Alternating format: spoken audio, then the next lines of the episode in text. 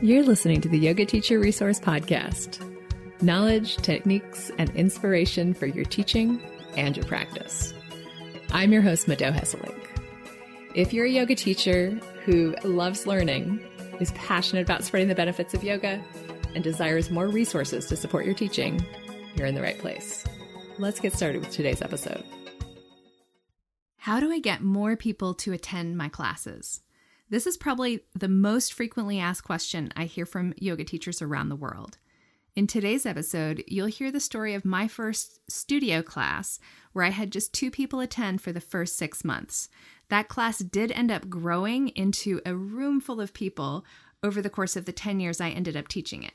But if I had known then what Amanda McKinney shared in today's episode, I'm confident that the class would have grown a lot more quickly. I do not want you to struggle the way I did in building my classes. I want you to find your people and share yoga with as many of them as possible. I think there's a ton of great advice in today's episode. And if you want to take that information further, I hope you'll check out Amanda's online course, Five Weeks to Confident Yoga Marketing. You can get all the details for that at teachingyoga.net slash marketing. Doors close for the course on February 14th, so jump on this ASAP. And if you're listening later on, you can always check to see the next time the doors open. Before we jump into the conversation, let me tell you a little bit about my guest, Amanda McKinney. She's a marketing coach with a passion for empowering yoga teachers to earn more money doing what they love. She does this through her podcast, Marketing Yoga with Confidence, and her online course, Five Weeks to Confident Yoga Marketing, both of which focus on building confidence and community with an extra dose of encouragement every step of the way. You will hear more about Amanda and how she became a marketing coach for yoga teachers in the conversation. So let's jump right in to talk about how to fill your yoga classes.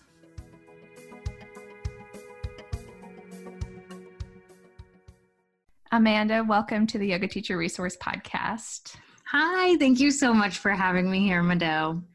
Amanda, one thing that's really interesting about your story is that a lot of people who work with yoga teachers, they come at it from first being a yoga teacher, but you kind of went about it the opposite way. So, do you want to tell us a little bit about your background and how you got into coaching yoga teachers on marketing? Sure. I I love it. It's a, such a fun story and like with most stories there's twists and turns along the way.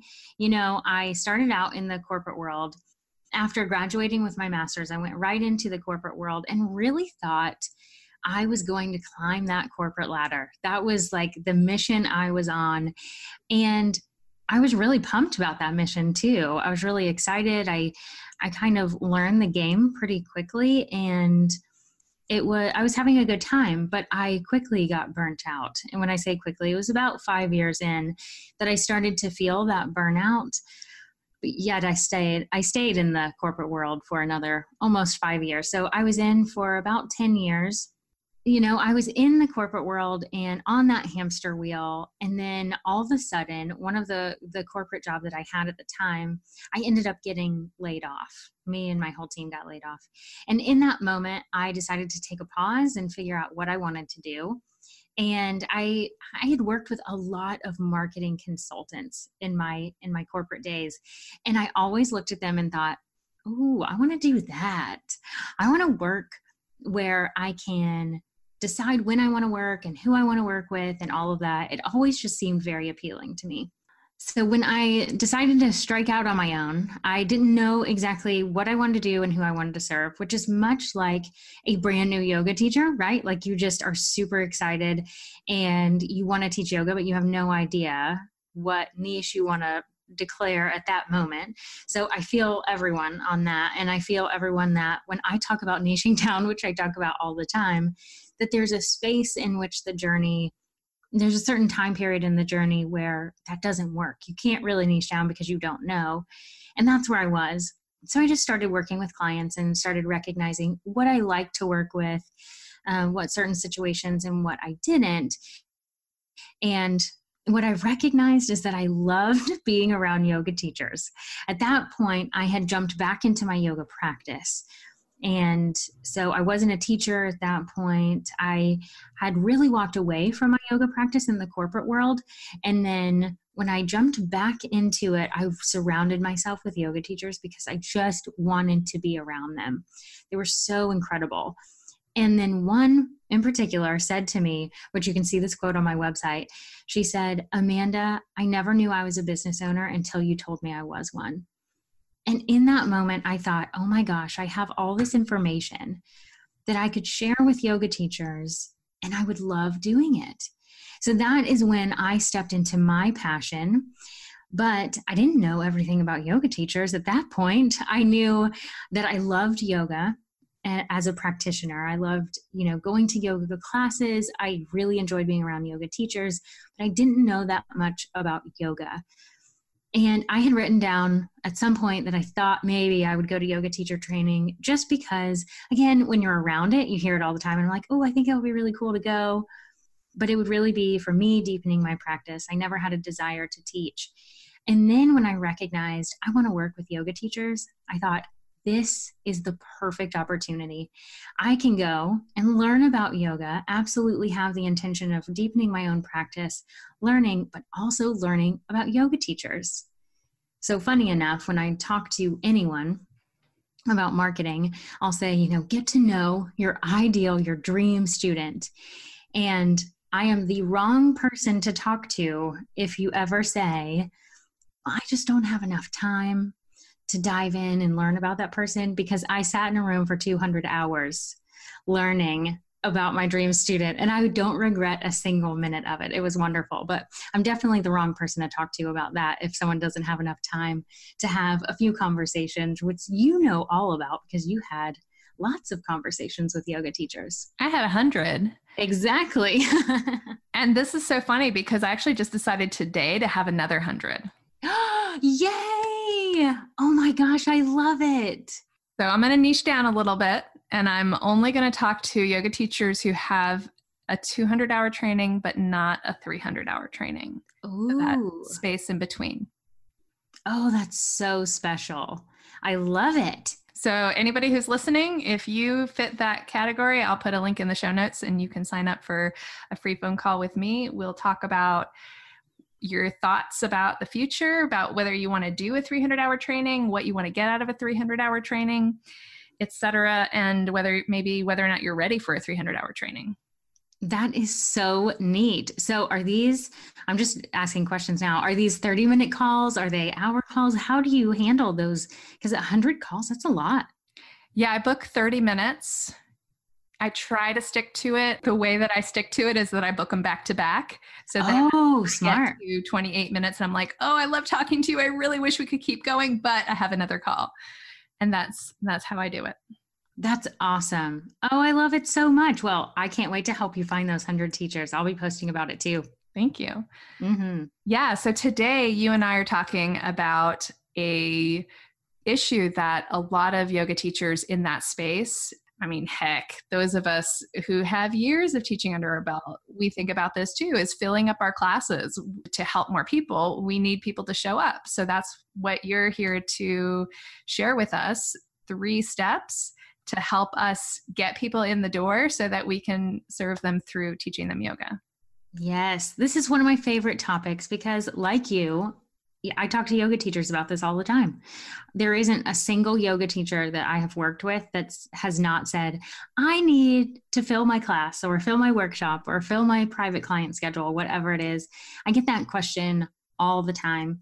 And I'm super excited to say that I have boiled it down to three questions, three steps, however you want me to phrase these. It doesn't matter. There's really three things to figure out. And once you do this, everything gets a lot easier. Now, I will say this I will have the caveat that all of these things, these are really, it's a little bit easier once you're ready to niche down. It's harder when you're that beginning, like you just graduated yoga teacher training and you're figuring it out. For that person, oh, you're in such a sweet place, a sweet place.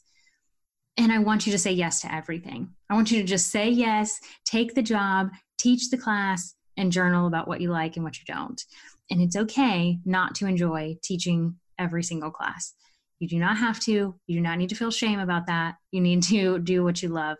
So say yes to everything so you can say no to things later. Sometimes I talk to yoga teachers in that space, and they are already feeling the pressure to make an income and to figure out a niche. And I really hope that yoga teachers in that place that they will slow down a little bit and that they will recognize oh i'm in this certain season of my teaching. And in this season i'm still actually a student. And every single time i step in front of the room and i get ready to share my practice and what i know about yoga with this wonderful group of people who showed up to hear me i'm receiving more than i'm giving at this stage. And so if you think about it that way, if you think about it, this is my next step of training, then you can relax a little bit about needing to make it a career, needing to choose a niche, and needing to make a certain amount of money. Even if one person shows up, let's say at least for the first six months, probably the first year of your teaching, if one person shows up, you just have an exchange with that person. You give, you receive, and that's a really beautiful relationship that you participated in. Oh my gosh. Yes, you just said that so beautifully. And it is, it's all about patience, which is like, oh, so frustrating sometimes because we do, we want things to happen so fast. And it's in like this place of we're just excited. There's nothing bad about it. You know, there's absolutely nothing wrong with it. We're just excited. We're excited to serve more people. So when one person shows up, gosh, I would also say, like, man, this is you practicing one on ones. This is a, private session.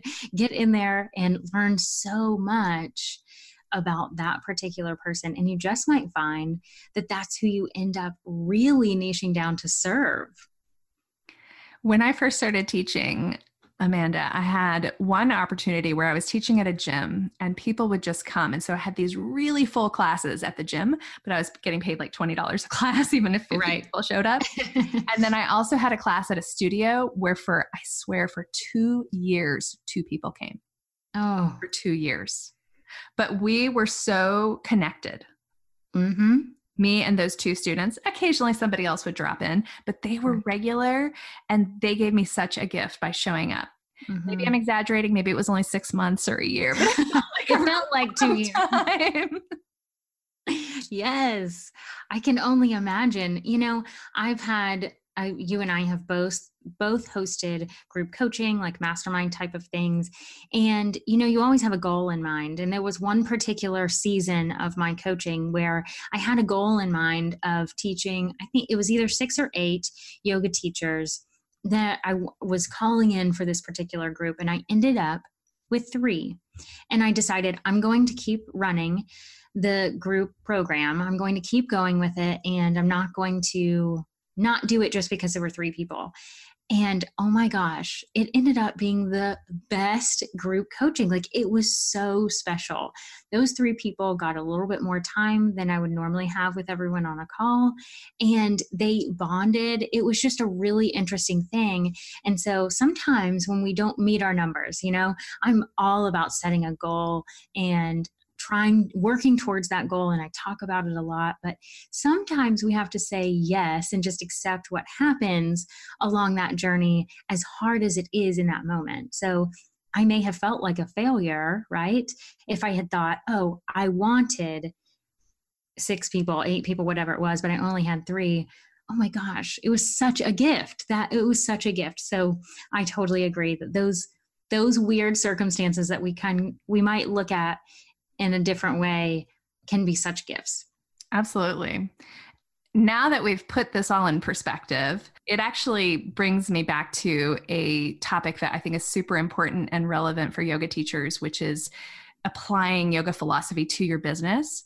So, specifically, abhyasa and vairagya. Abhyasa is the consistency of effort, and vairagya is letting go of the results of that effort.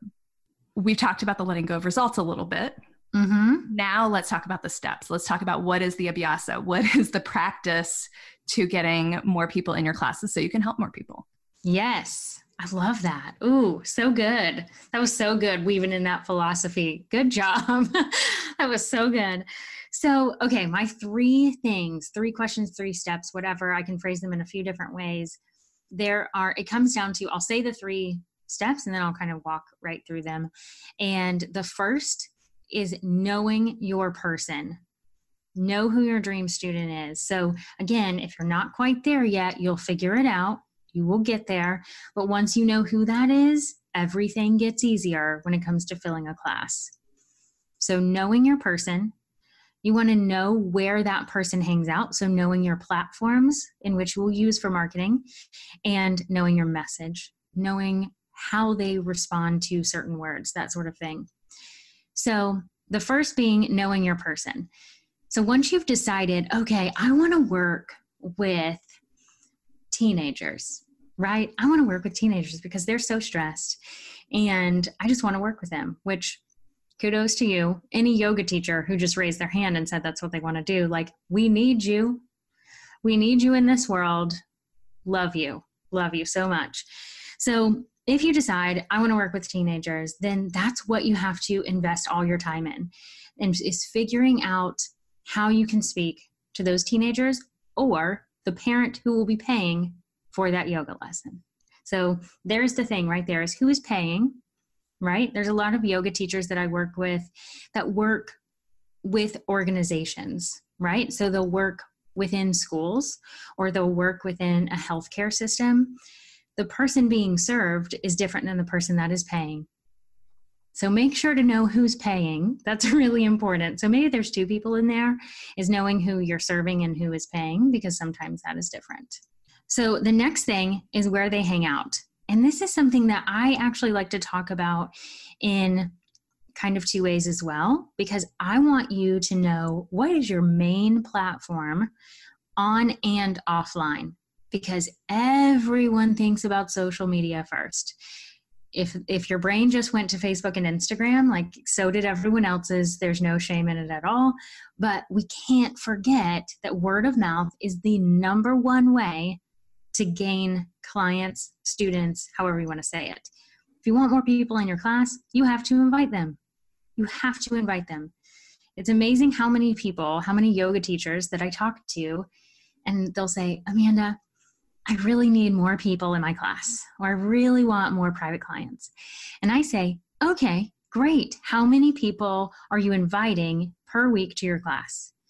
And if you all listening on the podcast could see my face, it would be funnier, but they go, uh, well, uh, and, and I immediately know the answer is no. You didn't invite anybody, or you invited like one person who said no, and you got nervous and you never invited anyone again.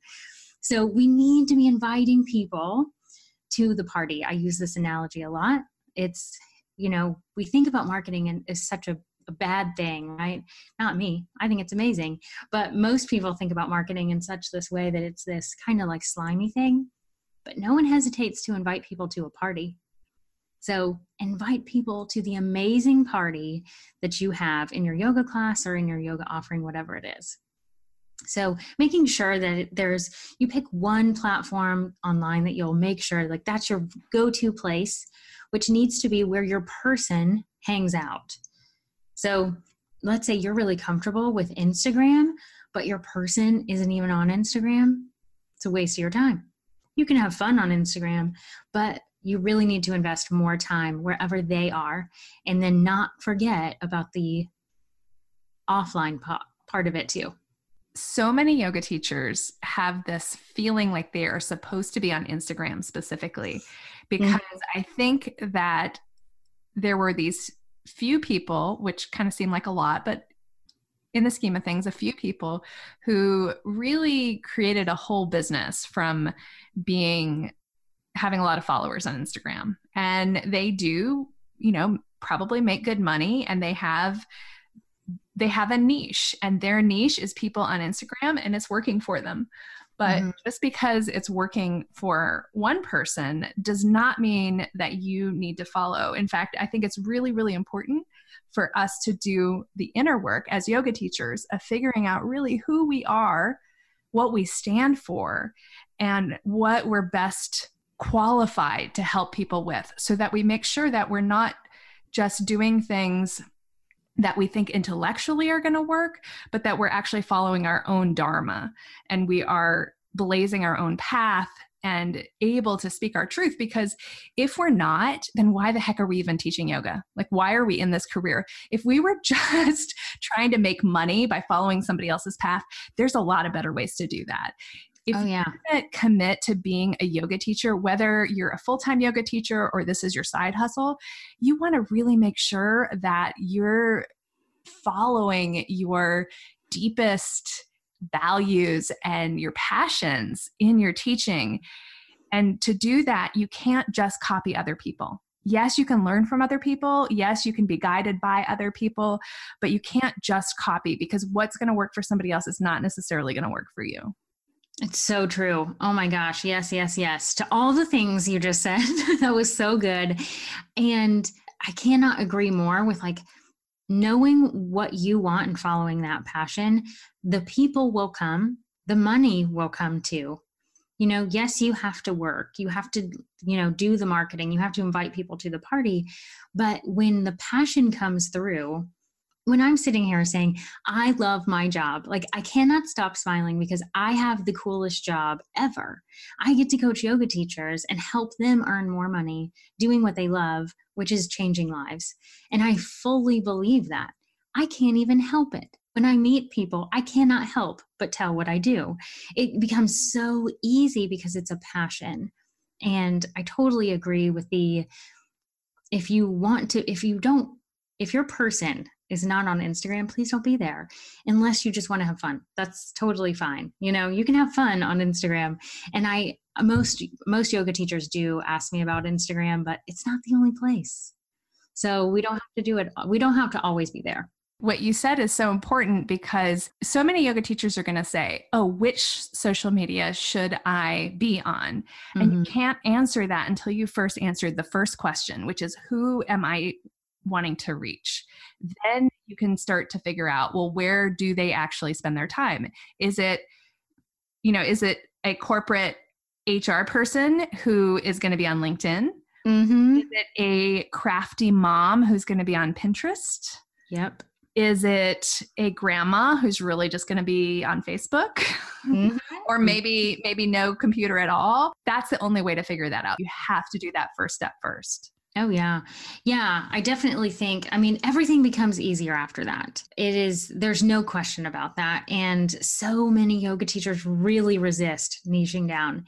And I am fortunate enough that I have decided, you know, that is who I, I want to work with a yoga teacher who's ready. That they're ready. They're like, yes, I have, I am okay niching down. Maybe I need some coaching. Hey, I've got all the encouragement you need when it comes to niching down. But once you're there, like the sky is the limit and it gets so much easier. Like I have seen yoga teachers struggle. Amanda, I'm worried. I like I can't figure out my website, like the words to use, which I always say words are hard. And we're going to get to that on step number 3 with the words. But words are hard and I've worked with so many yoga teachers and they're like, Amanda, my website is so hard. And I don't know what, what words to say. I'm like, I get it. I get you. But let's go back to your person. Let's talk about her. Let's talk about him. Who is that person? And then we start talking about that specific person. The website basically writes itself. Like the person helps you figure out all those words. And then if you've worked with a few of those people, oh my gosh, you're you're golden because you have testimonials from them and you actually do use their words and those special times where only one person showed up to class and you had that one on one time, how did they describe your class? How did they describe when they walked in? That's that transformation that helps the words, but it all comes down to who's your person and really focusing on them. So you said that when you think about knowing your platform, knowing where they hang out, that there's two different angles to that. And the first angle is more about social media. What's the second angle? It is in person. So this is the word of mouth part where people tend to not think about as much because everyone's mind goes to social media. But when we think about what brings more people in, which is word of mouth, brings more people into class, private clients, whatever, we have to think about where they hang out in person. So let's take some of your examples. Is it the mom, right? Like if you're building, and this is specifically if you're um, working locally. Obviously, if you're not working locally, you're probably thinking more of online overall. So that's kind of a little bit different, but you most likely have something going on locally or something you could you could put a workshop on every now and then for your local area and you would need this, which is okay, let's talk about that mom. Maybe she's on Pinterest, right? But she's probably also in PTA or, you know, the kids' soccer group or something like that. Or, you know, she's a working mom, so she works in corporate world. Wherever these moms are, if that's your person, where are they hanging out in person? And so maybe it's, you know, these groups thinking about working with a PTA group or school or something like that, where then you use that you use that group to get in front of multiple of your person and maybe you do something special for them. Maybe you have some sort of a workshop for them and then offer say, "Oh, and I do private yoga as well. If you're ever interested, here's my business card." And there's just that way, you know, you can make connections in person so much quicker. The sell cycle is so much shorter when it's in person. I'm not saying everything has to be in person, online is so important, but we forget about it so much. And you can just make big progress in your business with the in person marketing. I agree with you 100%. And this is something that I've really learned more and more the longer I'm in the business. And i t- I'm going to share a struggle that I have personally, which is that I'm an introvert and it's really hard for me to convince myself to go out and to be to go places. Mm-hmm. That takes a lot of energy out of me. Mm-hmm. And so I sometimes I have this kind of envy of more extroverted people who can attend all these different events and instead of coming home exhausted that they actually get energized from it. So, will you speak a little bit to anything that you would advise differently for introverts and how we can capitalize on the strengths of being introverted versus just feeling like we have a handicap? Right. You do not have a handicap. That is for sure. Um, one thing, I have a few different ways, and it just depends on um, what your comfort level is you know because i have one of my i talk about her often so she she um she hasn't been on my podcast yet but if you follow me on social i've talked about her many times. Her name is jessica and she's a biz bestie of mine so i really highly think that everyone should have you know business related friends so meaning that they're running a business too. And she is an introvert I am an extrovert. I know that's a huge surprise to everyone listening, but I am an extrovert and she's an introvert. And what she told me about, you know, a few months ago, like maybe it's been more than that, it doesn't matter, but she told me one of her tricks is that she brings me. I didn't even know this. Like, I didn't even know that I was a part of this plan. But what she does is she invites me places and I introduce her and do all the work because I can't help but talk about her. I think she's amazing. She has a great business. So I do all the work and she hands her business card and she says, Great, I'll email you tomorrow. that is awesome. That is really awesome. If and and with that, like I don't know that she feels like totally wiped after the events, but she definitely is not comfortable walking up and introducing herself. So there's where that level could come in. You should bring an extroverted friend because they can't help themselves. That is really, really great outside the box advice. Thank you. I love it. Yes. Another thing to do, I've worked with quite a few yoga teachers on this very specific thing. And one thing to do is okay, you do not have to do all the things. But what if if I'm going to advise anyone to do anything, it's find one thing a month. One thing a month where you can conserve that energy and you go, but when you go, you go all in and you make it worth it. Do not show up and be like, well, I introduced myself to one person. No, not worth it. Don't even go. Don't use your energy elsewhere because what you need to do is you need to go and say, okay, maybe it's not a huge 100 200 person event where i could possibly meet all these people but it's a concentrated group of 10 people and you are talking to them for an hour right? Like it's exhausting at the end of that but it's a group of people who you want to serve. So then it's a concentrated effort and once a month you can totally do this once a month. You just gear yourself up for it and make it happen and invite your extroverted friend yes. and then they will hold you accountable because they won't let you cancel. True. It's very true because she already picked out an outfit. well, that kind of leads us into step 3 Mm-hmm. Yes. So step three is all about the words, and the words are so hard. I feel everyone on this. Like words are super hard. But like I said, I promise it gets easier the more you know your person. So and the third step is really knowing your message. So you want to know your person, you want to know your platforms, and know your message. These are the three things. And so knowing your message is really, you know, that corporate term of elevator pitch. You know, you've got that one sentence that if you're stuck on an elevator for a few floors with someone, you could explain it really quickly. How can you explain what you do as a yoga teacher who you serve or what you serve because there is there is somewhat like yes you need to know your person but sometimes that person is someone with back pain. So it's not a woman 30 to 45 you know we're not talking about that. It's it's someone it's a person experiencing back pain. So know your person or your situation and how can you explain that in a really succinct way to someone so that in and of itself, if you can come up with your passion statement, is what I really like to say, it really helps.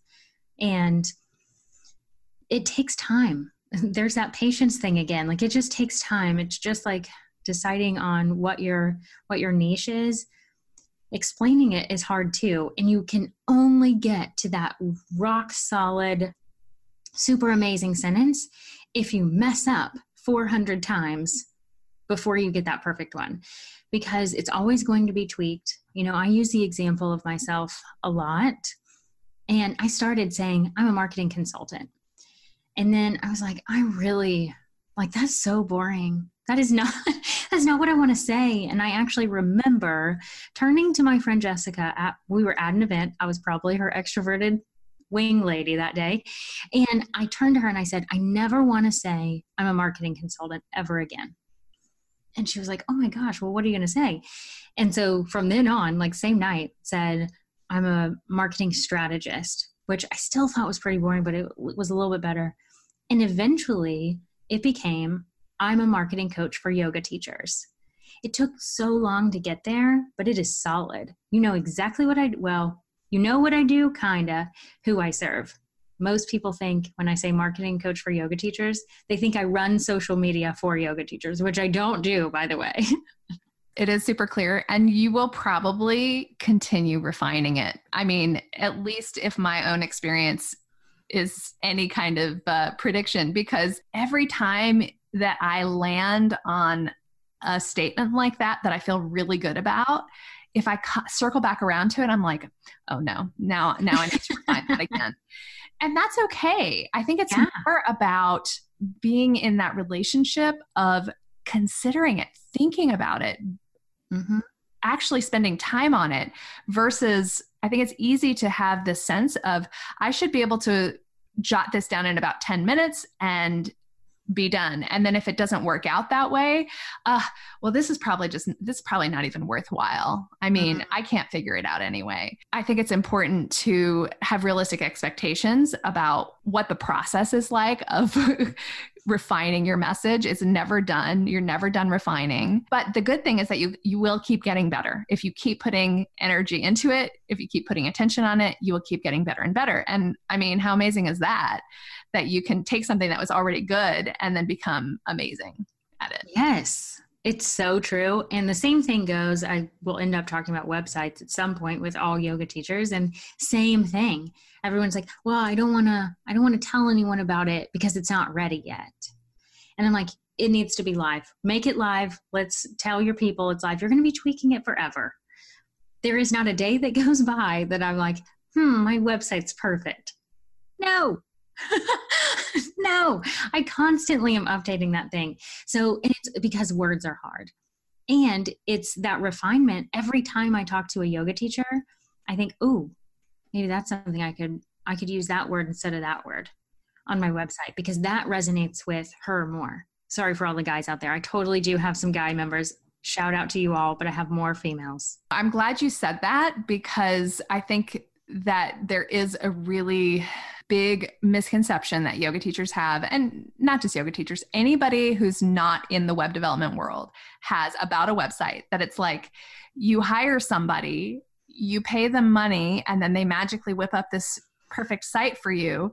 And you just have to send them a, few photos. And the truth is that if you're creating a website, if you're going to the trouble and the expense of creating a website, you need to write the words because the words are the site. If you don't have words on your site, you don't have a site. Right. and those words will never be done. So you you do need to have some realistic expectations about how much do you want on your site? How much are you going to commit to updating those words? You know, maybe you just want a couple pages and keep it super simple. Yes. And then build on slowly as you as you develop comfort with it, but definitely don't have a huge plan for some site that's going to stay static because that's not that's not going to work. No it doesn't. And it's just that whole refinement of everything we say. We never say the same thing over and over and over again no matter how much we say the thing. It's just like teaching a class. You're not going to teach even though you could have the same sequence written you could have the exact same sequence written. You're going to say it in a different way. You have a different energy in the room. You have a different group of people. You are going to use cues in a different way. And that's why I think yoga teachers are so much further ahead with so of versus so many other people because yoga teachers use words to make people's body move. Like that's hard work that is so hard to tell someone or encourage someone what to do with their body you know? I when i was in yoga teacher training i thought about it like twister right hand red. Like i was like okay this is how i have to how i have to figure this out because learning to cue a pose was so hard for me. So i use that like i cut i were marketing words are hard for me anyways because they're hard for everyone but I think they come easier to me. Just like if you put me in front of a class and told me, man, I'm going to need you to sub for me today, I would be sweating. I would be freaking out and I would I would stumble over my words. I wouldn't know what to say.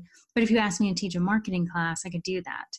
And so it gets easier as you go, but yoga teachers are already so far ahead because you do it every day.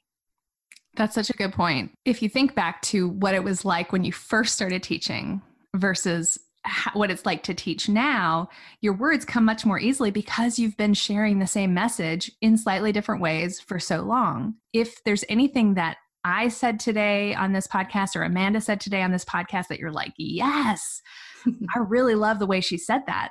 This is not the first time that either of us have talked about any of True. these topics, right? We we've been talking about this stuff. Not that we're perfect at it.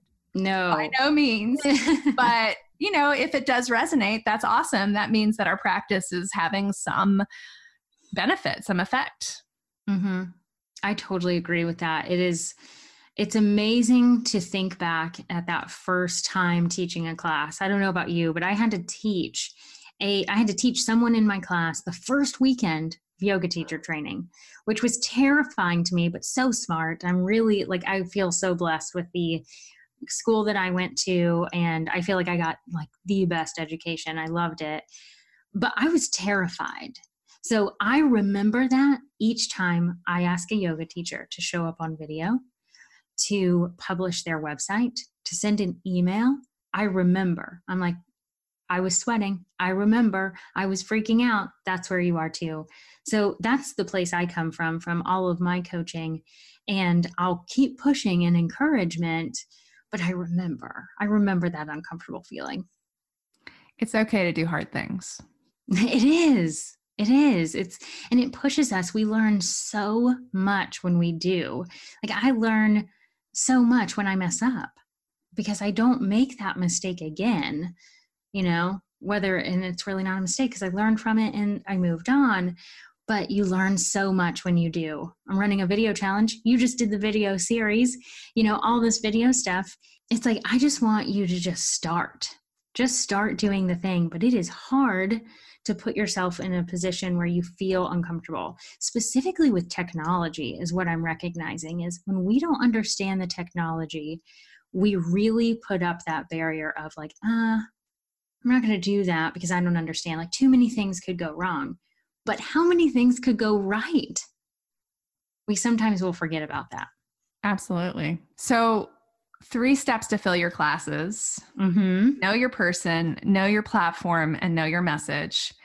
And keep working and refining all of these. You'll get better at, and better at it. Is there anything else that we're missing? Is there any uh, other pieces, other details that are important for yoga teachers to think about when it comes to getting people into their class? Well, I think my two favorite things to say are number one, invite people to the party. You know, think don't think about marketing as this super scary thing that is gross. You know, I have so many yoga teachers that say to me, I don't want to be famous, which means I don't want to be Instagram famous usually. And I don't want to feel slimy or salesy. Well, here's the thing it's you are helping people my dear yoga teacher friend, like you are changing the world. You are doing things so important, so important that it impacted me to want to create a career to help you do the thing that you're doing. Like you are changing the world in such a great way. So you're doing amazing things, and you would be doing a disservice to the people who could be benefited by you. Like, what if? What if that mom doesn't have a yoga class at the end of the week to have some stress relief in her life? Or what if you know the list could go on and on. I could just keep going and stand on the soapbox but what if you didn't do that? What if you didn't show up to the schools and have some sort of yoga program for students who are freaking stressed out about taking a test and applying to college and doing all these things or you know the corporate executive who really needs a meditation practice because he or she is sitting in a boardroom 90% of the day and is super stressed out and wants to go home and have that decompression time before dealing with family stuff or whatever. The list could go on and on, but what if you didn't do that? You know, that's that to me should I hope it lights you up and says like, yeah, that's right. What if they didn't do that? I do need to share my story. I do need to share my yoga. And if you can invite them to the party and just see it as, you know, I'm doing this service, I am creating this service for them, and it's going to help them. Like, I think we can shift our mindset a little bit more and think about marketing in not such a bad way. It doesn't have to be gross, it gets to be authentic based on what you want. And then the other thing I would say, other than invite people to the party, is start today. Start before you're ready. Start before you feel ready. Start ugly. I like to say that a lot. Like my first website was ugly.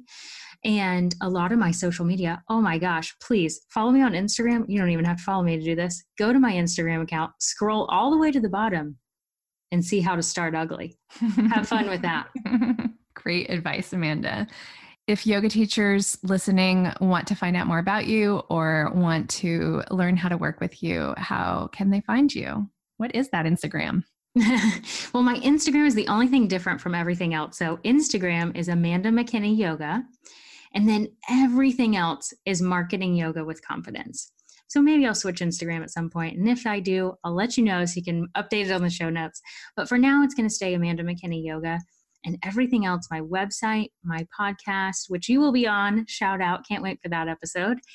And my Facebook group are all marketing yoga with confidence. And working with me, I'm actually changing quite a bit about my business going forward in 2020.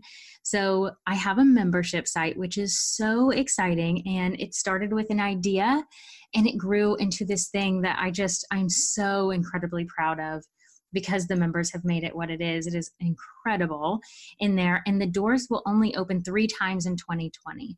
So within that membership will be then where I offer group coaching and one on one coaching. So the membership is really how to work with me because if you're in there, then you get access to a lot more. Um, because I found I want to point to so much of the content. I've created so much content on how to use certain platforms, how to have a launch, all these things that are in the membership that I would want to point to if I was coaching someone. Perfect. Well, Amanda, thank you so much for coming on the podcast. This was really interesting and I just love your perspective. So thank you. Thank you for having me. This was so much fun.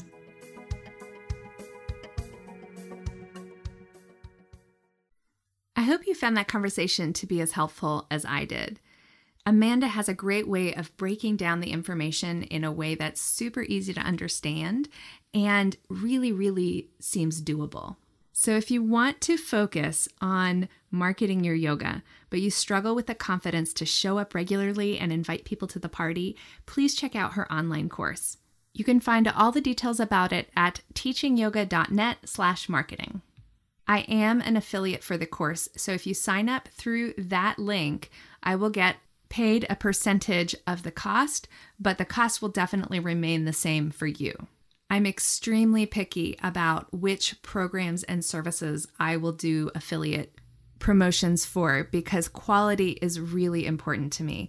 Amanda is really good at what she does and she operates with a ton of integrity, so I personally highly recommend her program. Again, to check it out, go to teachingyoga.net slash marketing.